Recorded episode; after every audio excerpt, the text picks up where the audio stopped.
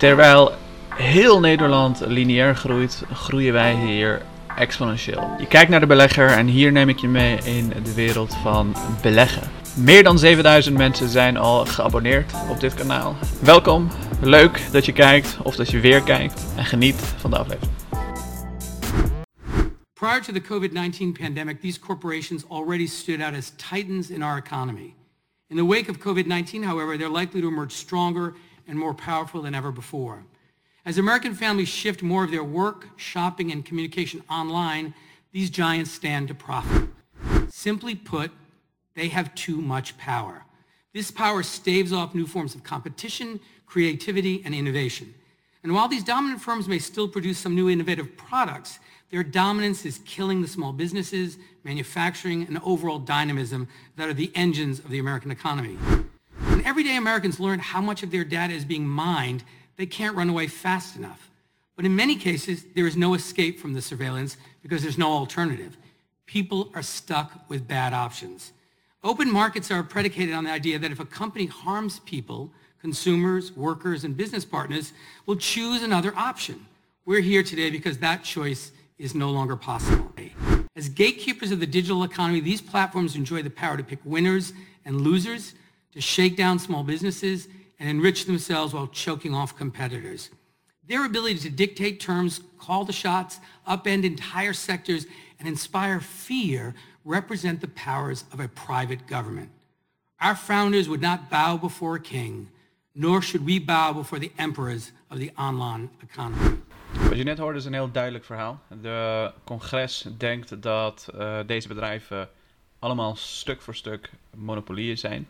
En gaat dus ook waarschijnlijk in de toekomst, heel grote kans dat dat gebeurt, hardhandig optreden om ze uit elkaar te halen. Dit is iets wat al jaren speelt en we komen steeds stap voor stap dichterbij dat het echt ook daadwerkelijk gaat gebeuren. En als je het mij vraagt, denk ik dat het gaat gebeuren. Maar ik denk wel om de verkeerde redenen. Ik denk dat het probleem niet zozeer is dat dit monopolieën zijn. Want een monopolie wat mij betreft is een bedrijf die dusdanig veel macht in een industrie ontwikkelt dat ze in principe dat hele industrie en uiteindelijk ook uh, de wereldeconomie kunnen gaan beïnvloeden. En ik denk dat dat niet een macht is die deze bedrijven voorlopig nog hebben. Um, en dat betekent dus ook dat ze in mijn ogen geen monopolieën zijn.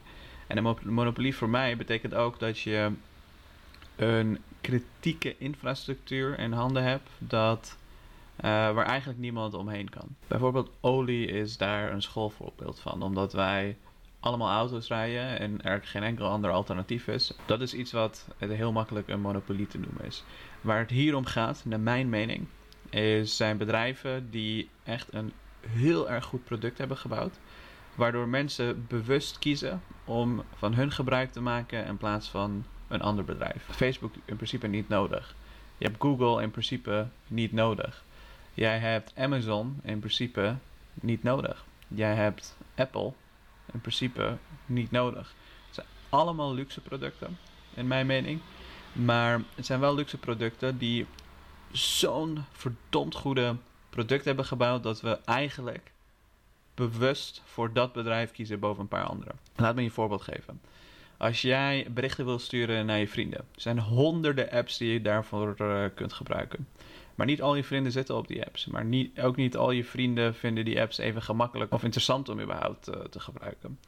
Uh, er zijn honderden search engines, maar geen enkel search engine is net zo goed en makkelijk en snel toegankelijk als die van Google. Er zijn honderden type smartphones op de markt, maar geen enkele is net zo goed als Apple. Volgens mij 98% van de mensen die een iPhone bezitten zijn tevreden met hun iPhone. Als je kijkt naar Amazon, is gewoon pure luiheid. Jij kan letterlijk naar de winkel om een ja, om iets te gaan kopen, wc-papier, wat het ook mogen zijn. Maar je bent lui, ze hebben een goed product gebouwd, waardoor het heel makkelijk naar je toe komt.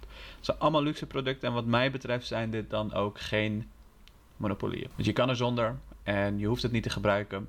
En er zijn redelijk wat alternatieven. Maar jij kiest er bewust voor om naar Google te gaan, naar Apple te gaan, naar Amazon te gaan en naar Facebook te gaan. Omdat ze gewoon, voor gewoon een verdomd goed product uh, hebben gebouwd. Waar jij voldoening uit haalt, die je leven gemakkelijk maakt. En uiteindelijk verdienen zij daar inderdaad dus ook geld mee. Nu is het hele hearing of het hele hoorzitting is naar mijn mening één grote shitshow. Uh, het is één politiek dingetje. Je, je hebt hier, ik zal even de situatie schetsen. Wat je eigenlijk hier voor je hebt, is aan de ene kant werelds topmensen, de rijkste mensen die uh, op aarde uh, zijn. Twee daarvan zijn ook daadwerkelijk mensen geweest die een bedrijf hebben opgericht en tot nu toe nog steeds aan de, aan de macht zijn. Dat is Jeff Bezos en Mark Zuckerberg van Facebook. Die hebben zelf dat bedrijf opgericht en helemaal van de grond af aan gebouwd. Zijn ondernemers die gewoon een fantastisch product en een fantastisch bedrijf uh, hebben opgericht. En daar mogen ze best trots op zijn. En um, als ze een bepaalde marktpositie bereiken, mogen ze daar best gebruik van maken om winst mee te maken. En uiteindelijk ook aan de aandeelhouders uh, daarmee te belonen. Dus da, dat, die, die twee, die, dat zijn echte ondernemers in hart en nieren. En daarna heb je Sundar Pichai en uh, je hebt uh, Tim Cook, of Tim Apple zoals Trump hem zou noemen. Die CEO's zijn geworden. Het zijn ja, corporate tijgers geweest die de ranks zijn opgeklommen en uiteindelijk CEO zijn geworden van, van zo'n bedrijf. Maar het zijn wel topmensen. Het zijn wel mensen die bedrijven beheren waar wij, waar, waar, wat wij allemaal gewoon leuk vinden om gebruik van uh, te maken. Dus het, uh, het, zijn mensen aan de top, rijkste mensen op aarde, slimme mensen die echt fantastische dingen hebben bereikt. Tegenover een aantal mensen die in principe hun hele leven lang is een politieke carrière geweest waar ze of conservatief of uh, whatever zijn geweest. En eigenlijk niets weten daarvan. Ze hebben nog nooit iemand aangenomen. Ze hebben nog nooit een bedrijf opgestart. Ze hebben nooit een risico genomen met hun eigen geld. Ze hebben nooit moeten um, concurreren met andere ondernemers. Ze hebben nooit. Uh, dat wereldje kennen zij gewoon niet. En deze hele hoorzitting lang hoor je eigenlijk gewoon continu zij die proberen hun achterban lekker te maken en een beetje verhaaltjes te vertellen die eigenlijk helemaal nergens op slaan. En ook gewoon de CEO's, de topmensen die gewoon die, die dingen bereikt hebben in hun leven die deze mensen in ieder geval nooit gaan bereiken. Gaan vragen gaan stellen en wanneer zij antwoorden dat ze gewoon niet eens naar ze luisteren en onderling zelfs elkaar gaan zitten aanvallen. Ik vond het echt heel bizar om te zien. Ik heb zes uur ge, geluisterd uh, daarna, want het duurde zes uur lang. En het verbaasde me wat voor, wat voor niveau daar gewoon uh, aan de hand was. Maar laten we even kijken naar een aantal van die momenten waar ze of elkaar aanvallen of een vraag stellen en iemand niet beantwoorden. Ik zal er maar een paar laten zien, maar je kan er echt honderden vinden over uh, te lopen van die zes uur heen. Maar laten we even kijken. Constitution Subcommittee be allowed to participate in today's hearing, which is our customary practice for subcommittee hearings. The gentleman makes a unanimous consent request. Mr. Chairman, I would object. Objection is heard. And now have the pleasure Mr. Chairman, of introducing today's why are we witnesses. why are we not allowing? It is customary. Mr. Jordan, there was a unanimous consent request. Objection was heard, and now we'll introduce our witnesses. This has never happened. It is the now history my of the- this has pleasure never to happened in the introduce history of the Judiciary today's Committee. witnesses. Our first witness is Jeff Bezos, the Chief this Executive is- Officer. Mr. Jordan, I have the time. But this is the ranking Our member of the first Constitution. witness We're talking is- about people's liberties here. We got the Mr. ranking member. of the- Jordan, you made a unanimous consent request. Objection was heard. Those are our rules. Objection was. It is now my by pleasure the- to introduce today's witnesses. by the Mr. Our Constitutional first Law witness is. Jeff Bezos, the Chief Put your Executive mask on. Officer of Amazon.com. Mr. Bezos founded Amazon in 19... Excuse me, I'm going to remind members of this committee, unless you are speaking, our rules require you to wear a mask according to the attending physician. No, I'm speaking about another member of this committee. Wat een gekkigheid is het ook. Dus, dit is nog maar het uh, begin. Laten we luisteren hoe vaak zij een vraag stellen en wanneer iemand hem probeert te beantwoorden, gewoon uh, überhaupt als ze hun mond opentrekken, dat ze teruggaan naar. Maar wacht, dit gaat van mijn tijd af. Ik heb nog veel meer vragen. Dus het antwoord doet er eigenlijk niet toe. Maakt niet uit wat ze, wat ze gaan zeggen. Het gaat erom dat deze politici vragen dusdanig kunnen stellen dat hun achterban tevreden is, blij is. En het antwoord maakt ze eigenlijk geen uh, bal uit. Uh, ze willen idealiter een stukje politiek spelen. En ze weten al donders goed dat ze dit soort bedrijven compleet gaan opbreken. dat gaat ook gewoon gebeuren, denk ik. Uh, want dit soort dingen doen ze namelijk niet zomaar. Um, maar het is wel grappig om te zien. Laten we even kijken. Chairman, Mr. Uh, Pachai, is Google going to tailor its features to help Joe Biden in the 2020 election? Congressman, on our search engine, uh, conservatives have more access to information than ever before. And we appreciate that. That's that, that wasn't the question. Uh, can, can you assure us today you're not going to try to silence conservatives? And can you assure us today you're not going to try to configure your features as Ms. Murillo said you did for Clinton in 16? Can you assure us today you're not going to do the same thing for Joe Biden in 2020?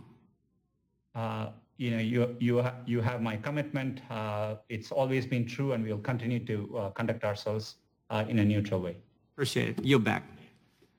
The chair now recognizes the gentlelady from Pennsylvania, Ms. Scanlon. Thank you, gentlemen. I'd like to uh, redirect your attention to antitrust law rather than fringe conspiracy theories. Uh, Mr. Bezos, our investigation... Mr. uh, Chairman, we have the covered email. There is some- no Excuse fringe. me. It's not your time. Jordan, you do not have the time. Be- Please But- be but- respectful but of your when colleague. someone directly- She controls directly- the time. Direct, Put your mask on. When someone- Put your mask on. Mr. Jordan. Mr. Raskin, how- Mr. you- Jordan. you wanna you talk do- about masks. Mr. Jordan, Ms. why, is the, Scanlon. why would the Deputy controls the Secretary of time. Treasury unmask Mr. Michael Flynn's Mr. name, Mr. Scanlon, Raskin? And what I want to know Mr. is Scanlon, when someone comes you after my control the motives for time. asking questions, I get a chance to respond. The gentlelady is recognized. Thank you, Mr. Chairman. Assurances can you give explain- me explain that our there's, here. what is, my time's short, one last question. In 2010, Amazon hatched a plot to go after diapers.com and take it out. In an email that I reviewed, and we've got these up on the slides, one of your top executives proposed to you a, quote, aggressive plan to win, end quote, against diapers.com, a plan that sought to undercut their business by temporarily slashing Amazon prices. We saw one of your profit and loss statements, and it appears that in one month alone, Amazon was willing to bleed over $200 million in diaper profit losses. Um, Mr. Bezos, how much money was Amazon ultimately willing to lose on this campaign to undermine diapers.com? is a very traditional idea. Sure, Uh, well, we let's didn't delve invent that into idea. this Neither a little diapers.com. further. I'm sorry, you know I only have a few minutes here, so I just Of want to press on.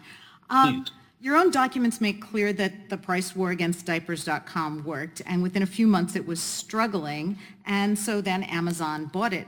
After buying your leading competitor here, Amazon cut promotions like Amazon.mom and the steep discounts it used to lure customers away from diapers.com, and then increased the prices of diapers for new moms and dads. Mr. Bezos, did you personally sign off on the plan to raise prices after Amazon limited its competition? I don't remember uh, that at Thank- all. Uh, what I remember is that we we we followed diapers.com. I can also tell you after we bought diapers.com, Okay. we put Just more than three hundred million dollars into trying time, to make sir. it I'm successful. sorry. Um, so you said that Amazon focuses excessively on customers. So how would customers, especially single moms, new families, how would they benefit when the prices were driven up by the fact that you eliminated your main competitor? Well, I don't agree with great respect. I don't agree with that premise. Uh, at the same time, you should recognize in context, diapers is a very large uh, product category sold in many, many places, not just Right, at Amazon this was and the online diaper market. Now, at- we do have evidence that these predatory... And I'm sorry, Mr. Bezos, I need to so push on here. Of course. Um, have the way a cheetah would pursue a sickly gazelle? Is the Gazelle Project still in place, and does Amazon pursue similar predatory campaigns in other parts of its business? I, I, I cannot uh, uh, comment on that because I don't remember it. Uh, what I can tell you is that we are very, very focused on the customer as you started. Okay. And of Well, course, that I'm does concerned include with the bargaining very customers hard as with well, vendors and especially suppliers the to get the lowest families in my prices so that we can district. offer I'm those sorry, to Mr. customers. Bezos, so I'm almost out of time. I'm concerned Here's how the apparel company described working with Amazon, and I quote, Amazon strings you along for a while because it feels so good to get that paycheck every week. And in the past, for lack of a better term, we called it Amazon heroin because you just kept going and you had to get your next fix, your next check. But at the end of the day, you find out that this person who was seemingly benefiting you, making you feel good, was just ultimately going to be your downfall, end quote. So, Mr. Bezos, this is one of your partners. Why on earth would they compare your company to a drug dealer? Sir, I have great respect for you in this committee, uh, but I completely disagree with that characterization. Uh, what we have done is create uh, in the store a place. If you go back in time, we sold only our own inventory. It was a very controversial decision inside the company to invite third-party sellers to come into what is really our most valuable retail real estate, our product detail pages.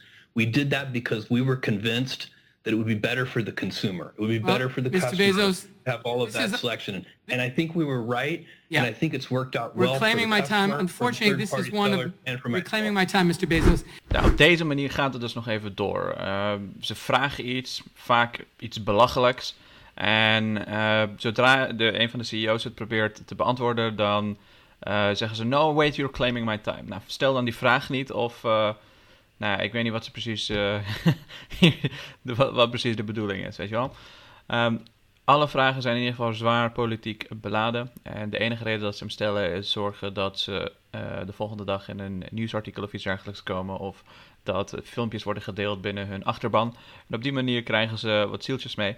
En dat is eigenlijk de hele trend in die zes uur die je zou kunnen bekijken. Ik heb hem voor je bekeken zodat jij het niet hoeft te doen.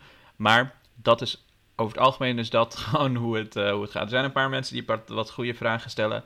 Maar dit, uh, dit is een beetje de trend. Dus misschien goed om nog even één ding uh, te behandelen. Want dit geeft je namelijk weer hoe hard deze mensen gewoon de zakenwereld überhaupt niet begrijpen. Mr. Zuckerberg, in March of 2012, you suggested by email to your management team that moving faster and copying other apps could, quote, prevent our competitors from getting footholds. Sheryl Sandberg responded that, quote, it is better to do more and move faster, especially if that means you don't have competitors build products that take some of our users. Facebook's product manager, management director added that, quote, I would love to be far more aggressive and nimble in copying competitors. Has Facebook ever taken steps to prevent cop- competitors from getting footholds by copying competitors? Uh, Congresswoman, I-, view it as our job to understand what people are finding valuable in all of the services that they use. And certainly if, if someone... Do you copy, do you copy your competitors? Congresswoman, we've certainly adapted features uh, that, that others have led in, as have others copied and, and adapted features that... I'm- I'm uh, not that concerned about others. I'm just asking you, Mr. Zuckerberg, since March of 2012, after that email conversation, how many competitors did Facebook end up copying? Congresswoman, I, I can't give you a, a, a number of, of companies Is it less than five? gotten- Congresswoman, I don't know. Less I- than I- 50? Any estimates? Your team was making a plan. How did it play out? Uh, Congresswoman, I'm, I'm not sure I, I agree with the, the premise here. Our job is to make sure that we build the best services for people to connect with all the people they care about. And a lot of that is done by innovating and by building new things thank that are you, leading the way internally. Thank you, Mr. Zuckerberg. Let me go on. Uh, has Facebook ever threatened to clone the products of another company while also attempting to acquire that company? Congresswoman, not that I would, not that I recall. And, and I'd like to just remind you that you are under oath, um, and there are quotes from Facebook's own documents. Um, prior to acquiring Instagram, Facebook began developing a similar product called Facebook Camera, correct? Congresswoman, that's correct. I, I've, I've said multiple times that we uh, were competing in the space of building mobile cameras with Instagram. That's what they did at the time. Um, their competitive set was companies like uh, what we were building with Facebook Camera and ViscoCam and PicPlease. Thank, and, thank uh, you, Mr. Thank you, Mr. Zuckerberg. Um, did you ever use this very similar Facebook Camera product to threaten Instagram's founder, Kevin Systrom? Congresswoman, I'm, I'm not sure what you would mean by threaten. I think it was public that we were building a, a camera app at the, at the time. Um, that was a well-documented thing. Let me tell you that Mr. in a chat, you told Mr. Systrom that Facebook was, quote, developing our own photo strategy. So how we engage now will also determine how much we're partners versus competitors down the line. Instagram's founder seemed to think that was a threat. He confided, confided in an investor at the time that he feared you would go, he would, that you would go into, quote, destroy mode if he didn't sell Instagram to you. So let's just recap. Facebook cloned a popular product, approached the company you identified as a competitive threat, and told them that if they didn't let you buy them up, there would be consequences. Uh, were there any other companies that you uh, used the same tactic with while attempting to buy them? Congresswoman, I want to respectfully disagree with the characterization. I think it was it was clear that this was a space that we were going to uh, compete in one way or another. I don't view those conversations as a threat in any way. I, I, I, just I, I'm just out- using the documents and the testimony that the committee has collected from others. Did you warn Evan Spiegel, the founder of Snapchat, that Facebook was in the process of cloning the features of his company while also attempting to buy Snapchat? Congresswoman, I don't remember those specific conversations, but that was also an area where it was very clear that we were going to be building something.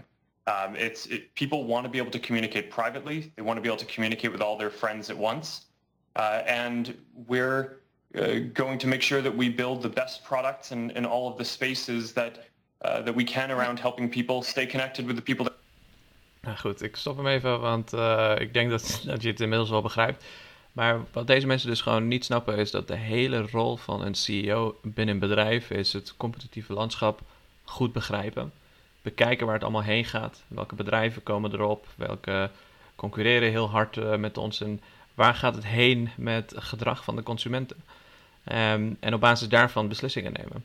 Dus als je ziet dat er bijvoorbeeld zoiets als eh, stories heel erg eh, bekend worden in, bij een bedrijf als Snapchat, waarom zou je dan eh, daar geen gebruik van maken als dat de manier is waarop consumenten graag met elkaar interacties eh, aan willen gaan? Ehm, of als je merkt dat een concurrent het eh, heel lastig heeft, maar het zou heel waardevol voor je zijn omdat ze hele goede mensen in dienst hebben of omdat ze ehm, eh, een hele toffe businessplan hebben, maar zelf misschien te hard in de schulden zitten en dichtbij tegen problemen aan dat, dat je ze koopt. Ehm, en als je op die manier met elkaar concurreert en je koopt en je wint, dat betekent dan niet meteen dat je een of andere enge monopolist bent. Maar dat betekent heel simpelweg dat je die concurrentiewedstrijd eh, hebt gewonnen. Maar die mensen die snappen dat niet. Die hebben waarschijnlijk nooit in hun leven met iemand moeten concurreren en zitten al honderd jaar in dezelfde rol vast. En meer dan dat willen ze waarschijnlijk ook niet. En dat zijn mensen die hier een ondernemer die iets tofs heeft gebouwd en waar de hele, de hele wereld eh, van aan het genieten is. En het ook gewoon gebruikt als luxe. Het is geen behoefte van mensen om Facebook of eh, WhatsApp of Instagram of zo te gebruiken. Ze gebruiken het omdat ze het interessant en leuk vinden. Ehm, puur als luxe.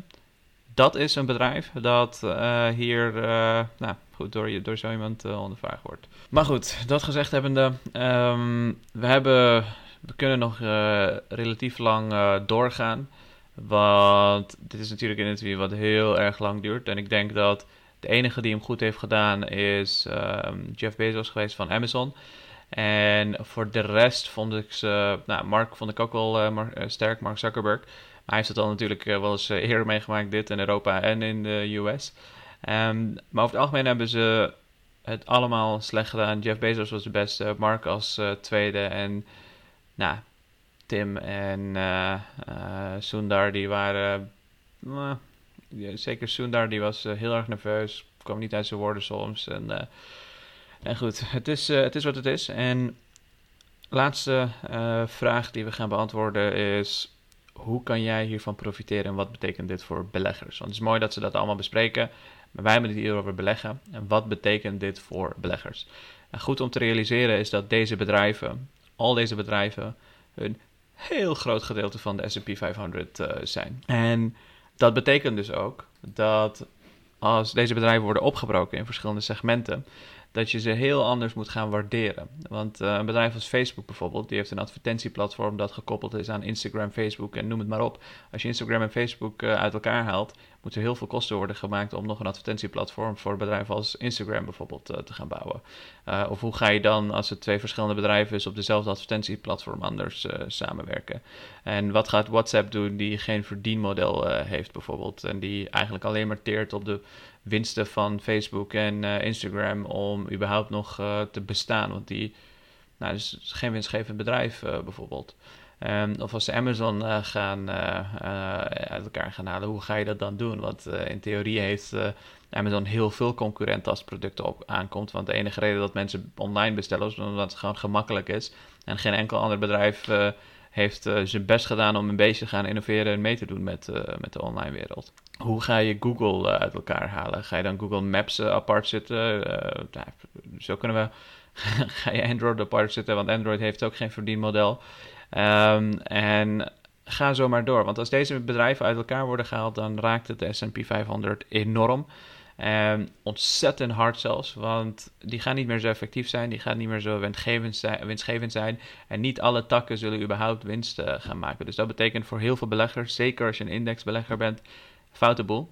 Um, maar ik denk dat ze eruit gaan komen. Ik denk dat ze manieren gaan vinden om deze bedrijven wel uiteindelijk uit elkaar te halen. Dit soort uh, meetings hebben ze ook niet zomaar. Op de lange termijn gaat het denk ik wel gewoon gebeuren. Op korte termijn zal er niks aan de hand zijn. Maar als het gebeurt, en je bent een indexbelegger of, een van de, of je belegt in een van deze bedrijven, dan is dat. Nou, dan zou ik me daar wel uh, vraagtekens bij stellen. En dan zou ik me daar ook wel een beetje zorgen over maken. Maar ik zal er geen last van hebben. Ik heb wel Facebook-aandelen.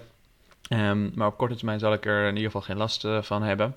Um, daarnaast, uh, hoe je ervan kan profiteren. Er zijn heel veel bedrijven die uh, hier denk ik heel goed uitgekomen. Een paar heb ik al in mijn portefeuille zitten namelijk.